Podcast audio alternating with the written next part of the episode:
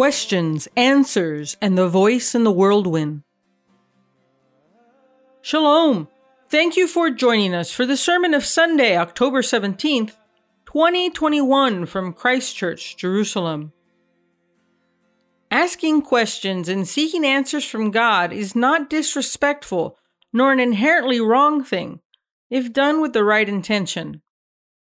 God is intimately aware of our personal situations, Deacon Aaron Imey reminds us. God is present during our dark times, and He hears our cries and questions about suffering and evil. He answers us from the storm and chaos of the world. When everything seems out of control, the reality is that God is in total control. God has shared our weaknesses in the person of Jesus who is now elevated to be our eternal high priest. Jesus continues to speak to the people of God, so let us hear again the good news when we need it the most. We begin with the lectionary readings. Our first reading today, Job 38, beginning verse 1. Then the Lord spoke to Job out of the storm. He said, Who is this that obscures my plan with words without knowledge? Brace yourself like a man. I will question you, and you shall answer me. Where were you when I laid the earth's foundation? Tell me if you understand who marked off its dimensions. Surely you know. Who stretched a measuring line across it? On what were its footings set? Or who laid its cornerstone? While the morning stars sang together and all the angels shouted for joy. And then to verse, same chapter, verse 34. Can you raise your voice to the clouds and cover yourself with a flood of water? Do you send the lightning belts, bolts on their way? Do they report to you, Here we are? Who gives the ibis wisdom or gives the rooster understanding? Who has the wisdom to count the clouds? Who can tip over the water jars of the heavens? When the dust becomes hard and the clods of the earth stick together, do you hunt the prey for the lioness and satisfy the hunger of the lions when they crouch in their dens or lie in wait in a thicket? Who provides food for the raven when its young cry out to God and wonder about the lack of food. This is the word of the Lord. Our second reading today is from the book of Hebrews, uh, starting in the fifth chapter, verses 1 through 10. Every high priest is selected from among the people and is appointed to represent the people in matters related to God to offer gifts and sacrifices for sins. He is able to deal gently with those who are ignorant and are going astray, since he himself is subject to weakness. This is why he has to offer sacrifices for his own sins, as well as for the sins of the people.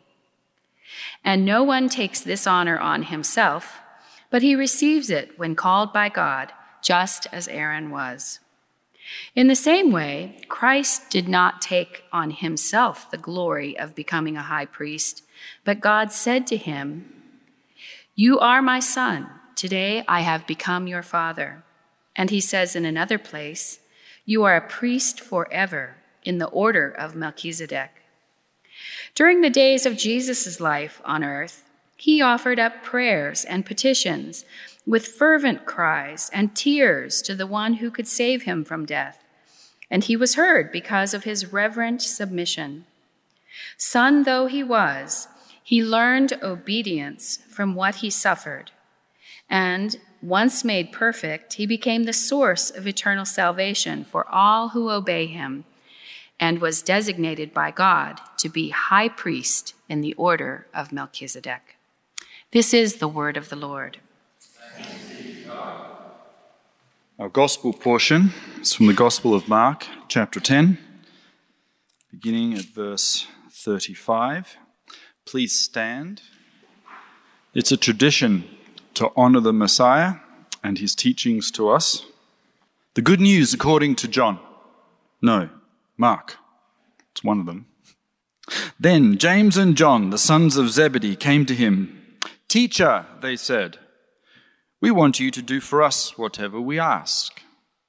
And what do you want me to do for you? he asked. They replied, Let one of us sit on your right hand and the other on your left in your glory. You don't know what you are asking, Jesus said. Can you drink the cup I drink or be baptized with the baptism I am baptized with? We can, they answered. Jesus said to them, You will drink the cup I drink and be baptized with the baptism I am baptized with. But to sit at my right hand or left is not for me to grant. These places belong to those for whom they have been prepared. And when the ten heard about this, they became indignant with James and John. Jesus called them together and said, You know that those who are regarded as rulers of the Gentiles lord it over them, and their high officials exercise authority over them. Not so with you. Instead, whoever wants to become great among you must be your servant, and whoever wants to be first must be slave of all. For even the Son of Man did not come to be served, but to serve, and to give his life as a ransom for many. This is the word of the Lord. Thanks be to God. Please be seated. We are in our lectionary reading. We are in the 21st Sunday after Pentecost, and this season is the longest one in the church, and it's, the, and it's also the one without a name. Finally, we're getting close to Advent and Christmas. We actually can change the name. And uh, we'll actually begin a different lectionary cycle and begin reading, reading Luke. But for right now, brothers and sisters, these are the texts appointed for us for the today. So let them speak to us, and let's try and learn from them and learn how we can become better disciples of the Messiah. So I'm going to begin by talking about a book that's none of those readings at all Habakkuk. I really like Habakkuk. Uh, it's a, not because it's a short book, but uh, it comes from the verb lechabek in Hebrew. Um, for those, it means to hug. If you're going to have a hug, then it's called a chibuki.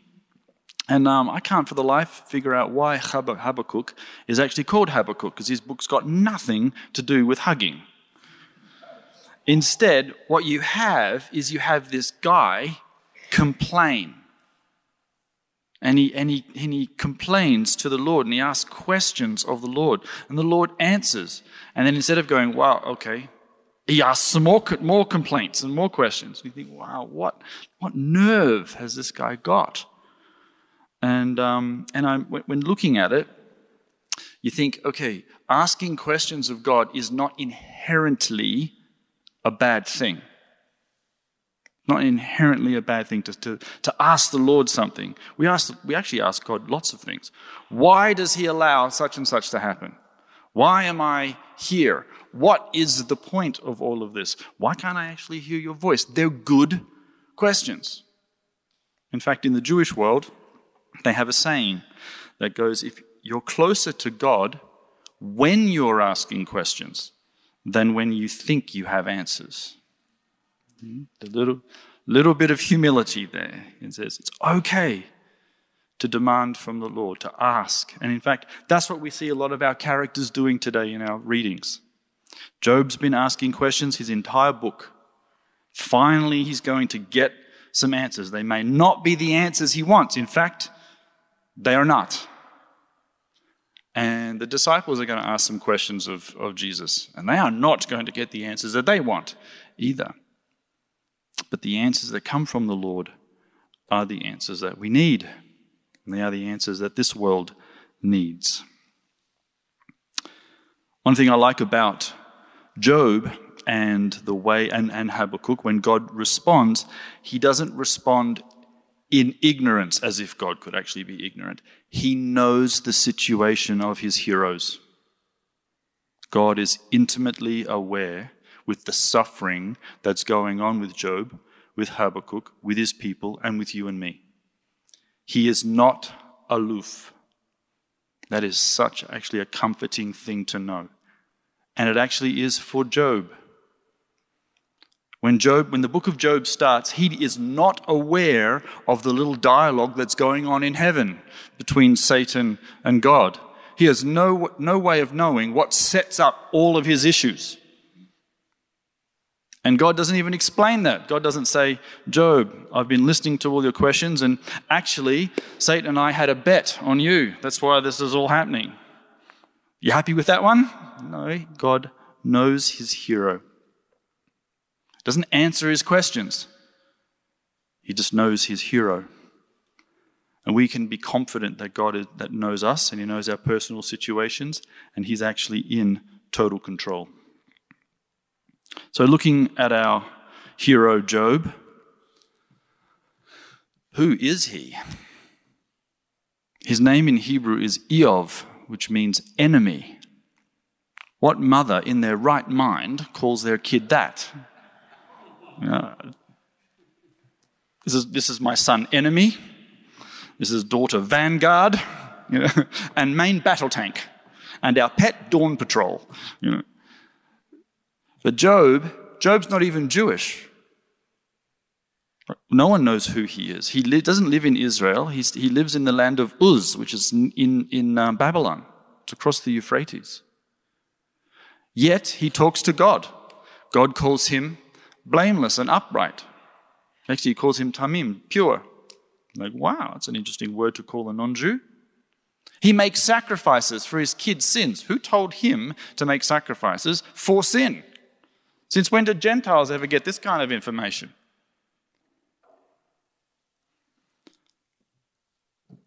In the Septuagint, which is a Greek translation of the Hebrew Bible, the, there, there actually are, are, sometimes like little titles, little paragraphs that describe the book, just like we have in our modern day translations. And uh, the Septuagint says Job, Job's actually related to Abraham. And you go, wow, that's kind of nice. So, sort of, maybe it runs in the family. But there is a, a tradition uh, that Chaldeans have a unique and special gift. What, what is it? Well, in the book of Daniel, yeah, we're really going all over the place uh, today. Um, in the book of Daniel, Nebuchadnezzar has a really bad dream. And he summons all his wise people. And he gives a little list. And it says he calls in his necromancers, his magicians, his soothsayers, his oracles, and his Chaldeans. And it's like, so there's all these people with jobs and a job title, and then there's a race of people. He goes, I want to bring in some Chaldeans. Why? Because apparently, according to tradition, just oral tradition, you're going to find it in the Bible. Maybe you might even find it on Wikipedia. Obviously, not true. And, uh, but the Chaldeans had this connection to the spirit world. Ever wondered why Abraham could talk to God? God says, Abraham, Abraham, and Abraham doesn't go, uh oh, boy, better put that drink down, not taking that one again. I need to go and, and get a head shrink or something. No, they seem to have some way to communicate to the divine. It's also possible that uh, uh, Uz, Uz actually is a great grandson of Shem. So it's very possible that Shem taught his family uh, sacrifices. Because um, Noah sacrificed, and Noah is a Gentile. So it's possible. There's a few streams to figure out, but let's just know this Job has no idea what's going on with his life. He has been suffering it's been horrible. His kids are dead. All his wealth's gone. He's covered in boils. His friends are persecuting him. And he wants answers to his suffering. And when God shows up, God shows up interestingly in our passage today. This is where God finally comes. He shows up in a whirlwind, a storm, a mixture of light and darkness, a mixture of wind and rain. A storm is chaotic. It's chaos. And from out of chaos, God speaks, which is an interesting way to come and talk to your hero. God could have spoken in any other way. Just like when he met, talked to Abraham, he didn't show up in a storm. Okay? He talked to Moses, it was a different medium. Spoke to Daniel, it was through angels. Lots of different ways for God to speak, but for Job, it's through a storm. Maybe there's something to learn there too. God can speak from the midst of chaos.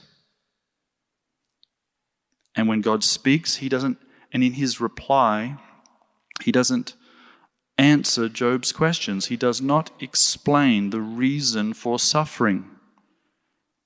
Perhaps we can't. When you're talking to someone who is suffering, it's very hard. It's hard to, to, for ourselves and it's hard to counsel other people. But when God speaks, he, he reminds Job of what God has been doing.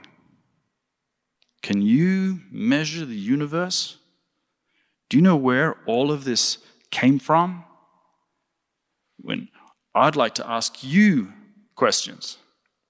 And scientists are still, today, modern day scientists are still trying to figure out the same questions God asked Job.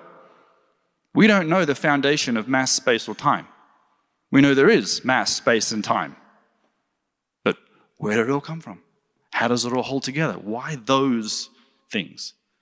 What is the expanding universe expanding into?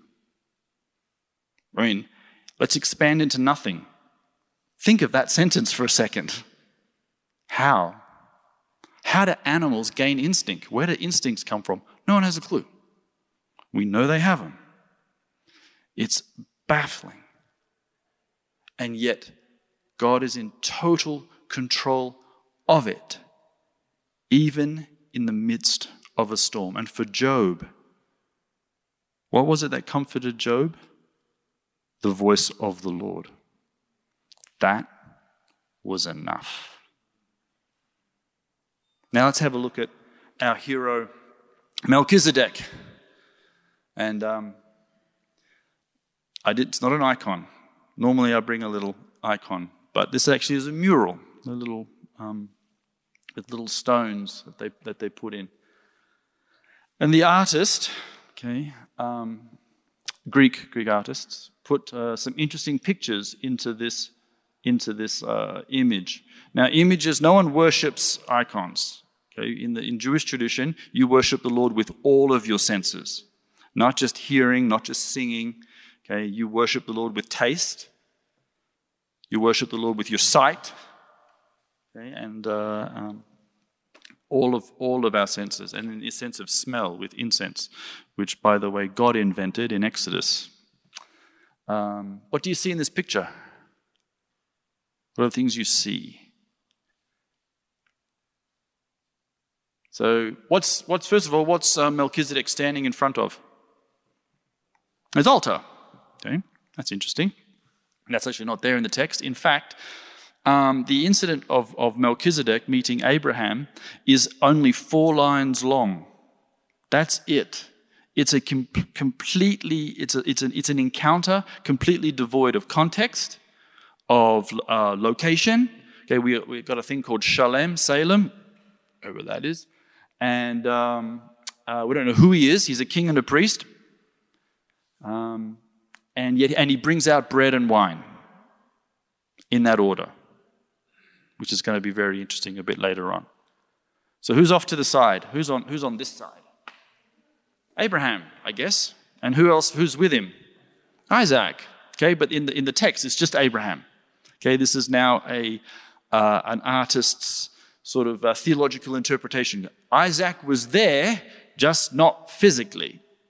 Okay, so here you have him as the young man. And, uh, and off to the other side, who do you have? We've got, a, we've got a man. A man who's not dressed like the others. Could be. Could be, because he's bringing, what is he bringing? Lamb. Okay, so we've got another sacrifice going on uh, of a lamb coming. And in the top corner, we've got a hand coming down. Right? Uh, ancient representations of God were just hands. Right? The hand of the Lord. You never physically drew him. Um, and, uh, and so he's, he's entering the picture.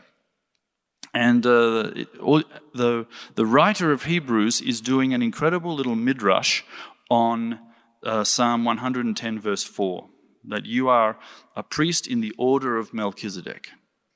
Okay? The entire chapter 5, actually bits of 4, 5, and 7, uh, just is a midrash. Everyone know what a midrash is? Yes? Okay, great. It's a, a great device to try and explain, explore, and, and, and gain understanding of a, of a verse. So here we have the order of Melchizedek at an altar with bread and wine, encountering a sacrifice that began with Abel, perhaps even includes Isaac and Abraham. And um, the, the, the physical representation of this today is that one. We call these the altars of the Lord. This is true. Who builds altars in the Bible? Well, just about everybody.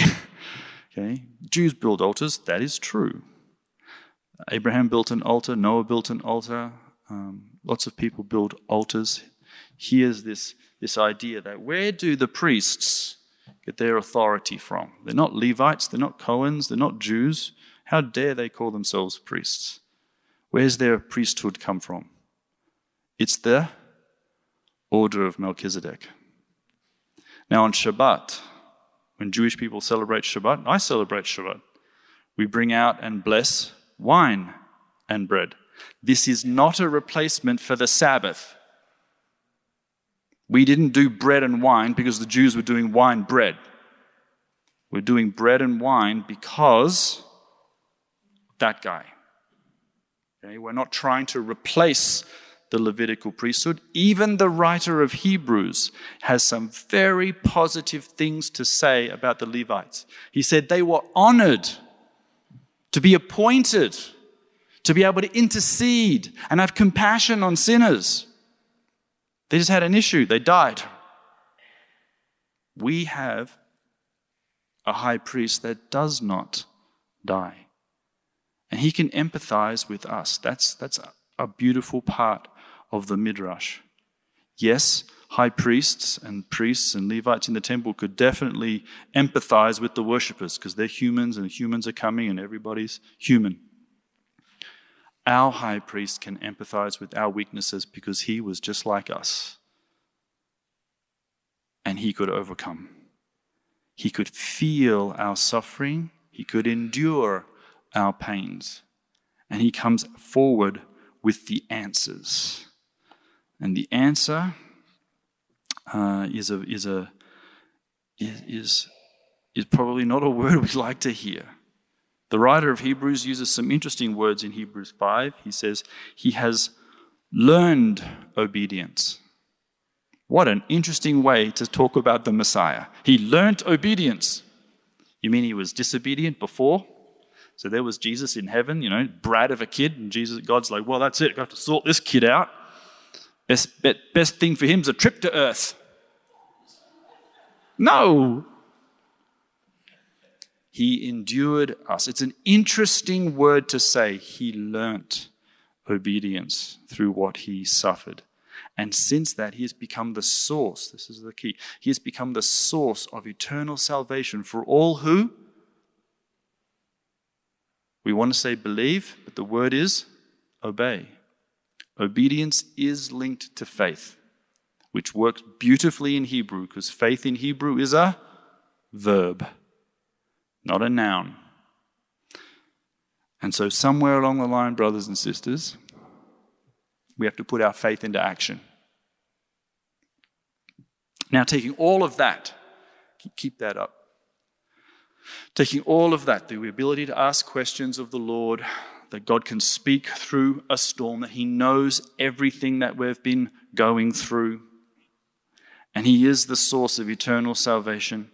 Let's look at our gospel passage. And we see our disciples come and ask Jesus a question, which is actually inappropriate. Disciples are not meant to do that kind of stuff, tell, tell the master what to do. The master's supposed to tell them what to do, but they ask. There's a Jewish tradition of asking now they're on their way to Jerusalem. This is going to be the showdown. And even though Jesus has, a couple of weeks ago in our lectionary, told them clearly what he is going to do, they're still thinking, we're going to kick out the Romans. And when you do, and it's all absolutely fantastic, is it okay if we have some really nice positions next to you? And Jesus, you could almost hear him say, Oh man, okay, let me get my report card. F and uh, F, and, um, and now I'm going to dismiss a lot of you. Okay, no, he asks some questions back. And his, answer, his questions are, can you, can you bear what I'm about to bear? And I say, Yes, we can. And for James, you can almost hear Jesus go, Yep, by Acts 12, dude, you're out of here. You, you, on the other hand, you've got a lot to do. You've got some books to write. You've got an apocalypse and a vision to have. It's going to scare the pants off you, but you're going to do it. Okay? Um, I mean, I'll be talking to you. Jesus has some very interesting things to say. Now, James and John, in the, in, the, in the parallel account that we find in Matthew, it's actually not James and John who ask, it's their mother. How Jewish is that, eh? that's, that's way more like what happens. yes, like, yeah. And, um, but, but, uh, uh, the, the, the, both James and John have journeyed with Jesus. They've learnt and they've taught. They've both experienced the, the, the, infilling of the Holy Spirit. They've cast out demons. They've healed people. They've done all the things that, they've, that um, Jesus has done, all, like all the other disciples. But jo- James's career is going to be cut short. And you, one question might be well, that doesn't seem worth it. You spent all that time learning, all that time getting ready for ministry just to die. Other guys, they're going to have varied careers. And the longest living dude is going to be John. But it's an interesting lesson for all of us, isn't it?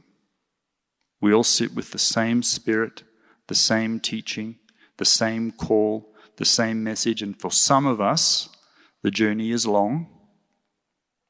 And for some of us, it is not. But the call was the same. The goal was the same. The voice of God was the same. The Holy Spirit was the same. We share the same faith, Lord, and baptism. It plays out a little differently for each of us, and that's okay. Do you know the reason why? No. Do I know the reason why? No. But the voice of God, can that be the thing that satisfies us?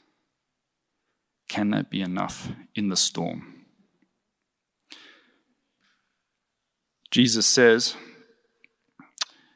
The Son of Man will give his life as a ransom for many. That's how our little passage ends. It ends with essentially uh, the good news, the gospel. And to be fair, this is not brand new information for the disciples, and it's certainly not brand new information for the world of the Second Temple period. If people had been reading books like the Maccabees, then they would have encountered uh, something called called uh, the um, the martyrdom of Eleazar. Uh, anyone read the book of Maccabees?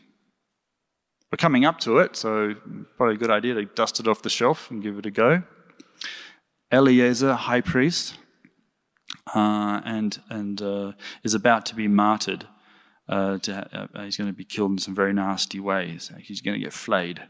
And as he dies, he says, Be merciful on your people. Not be merciful on me, Lord. Be merciful on your people. Let our punishment, because he's also being killed with his sons, let our punishment suffice for them. Make my blood their purification. Exchange my life for their life. So, in the Second Temple period, there was a tradition of atonement. It's possible. And Jesus says very clearly here the Son of Man, this powerful eschatological figure that you see in Daniel, will give his life, not just for one, for many. He will give his life for many. And it's the reason why in our liturgies we will say, This is the, the blood of the Messiah shed for many. We don't say all. We don't say, This is the blood of Jesus shed for all. Actually, nowhere in the Bible does it say shed for all. Because if Jesus' blood is shed for all, that means everybody's in heaven. Isn't that interesting? So we, we unfortunately know the great tragedy of the book of Revelation. When history is rolled up, everybody gets what they wanted, except God. If you want Jesus, you get him. He's yours, closer than a, than a brother, sharing in, in everlasting life, a place in the world to come, an opportunity to actually get all the answers. If anything, the voice of God. And if you don't want God, if you don't want Jesus, you just want to go through your life on this world without any any uh, shackles or what you think is a shackle, okay, fine. God's not gonna not gonna override that. But when you get to the end, you might not like the reward. But we also know that God wanted everyone to repent and come to a saving faith. But it's actually not what we see happen. Isn't it interesting? The guy who started all of human history is the only guy who doesn't get what he wants. That's incredible love. Incredible that the Son of Man would, would give his life as a ransom for many. May there be more. And can we pray for the non many? So, brothers and sisters, some of us struggle, some of us feel pain. Some of us endure it almost all of our lives. Do we know the answers? No. But do we know that God does? Yes. Does He hold the universe in His hand? Absolutely. How assuredly can I, can I believe this? Is the priesthood of the Messiah is something you can actually still see today. We gather around things called altars. We worship the Lord with taste, reminding ourselves that our high priest has done the ultimate sacrifice. He has paid the ransom for many. And that includes us right here, right now. Can the voice of God, whispering love, whispering mercy, whispering the, his control of the universe, can that be enough for us? I hope so because it's the truth. If you still struggle with that, see us at coffee time. We would love to be able to pray with you, talk with you, and remind you that the voice of God still speaks, even in the storm, in the midst of the chaos. Brothers and sisters, let's take this uh, sweet salvation and add it to our faith and walk it out in obedience to the Lord. Amen. Thank you for listening.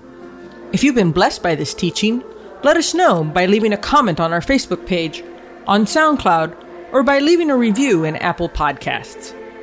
You can offer practical support by giving a donation at christchurchjerusalem.org. Thank you, and blessings from the City of the King.